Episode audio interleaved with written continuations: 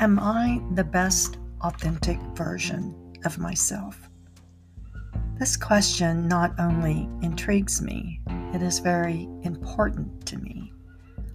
At this point in my journey, what I call the last chapter of my life, I want to be the best, most authentic version of myself.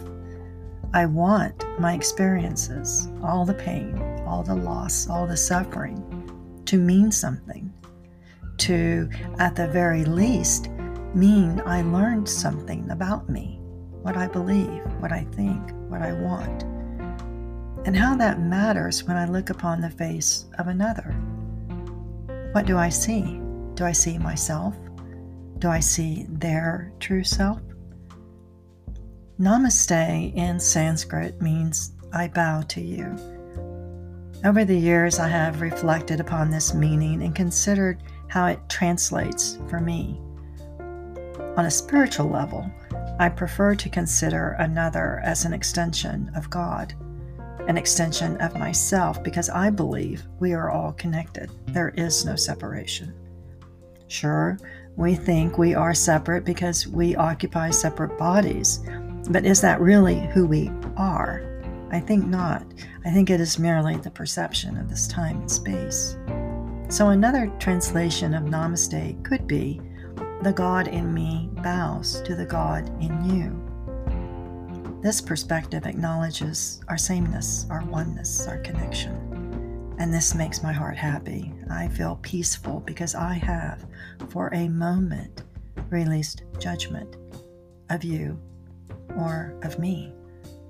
And that is bliss. That is being the best authentic version of myself in this moment. This has another meaning for me. For those that are no longer in my life, those that I dearly love and deeply miss their presence, it is a reminder that we are still connected. How do I know this? Because I can close my eyes and feel my love for them, my connection to them and I know the truth of our oneness. This not only provides me with peace, it is an opportunity to practice being authentic, which is simply another way to say to practice being the best version of myself. Little in my life has turned out as I expected or hoped. That does not mean that there hasn't been joy or gratitude for blessings, quite the opposite. But the things that I thought or expected have not materialized.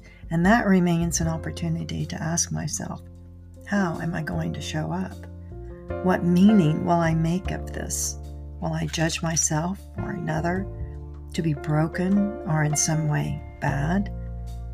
Or will I use these situations and scenarios as opportunities to ask myself, how do I respond as the best authentic version of me? How do I offer grace to myself or another? How do I see that I and they are doing the very best we can? Because otherwise, we would be doing something different. How do I know? Well, this has been my personal experience, and I have observed the same in others. We are all on a journey of discovery. And I think that the question to ask is what do I believe it means to be the best version of myself? And when I answer that question, to live my truth.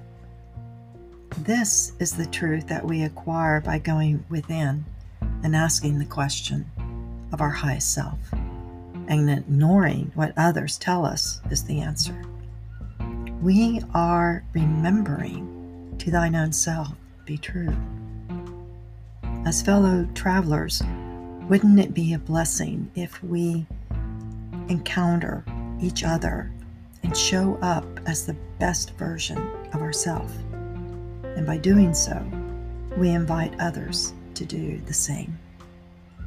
Blessings for a beautiful now. Talk soon.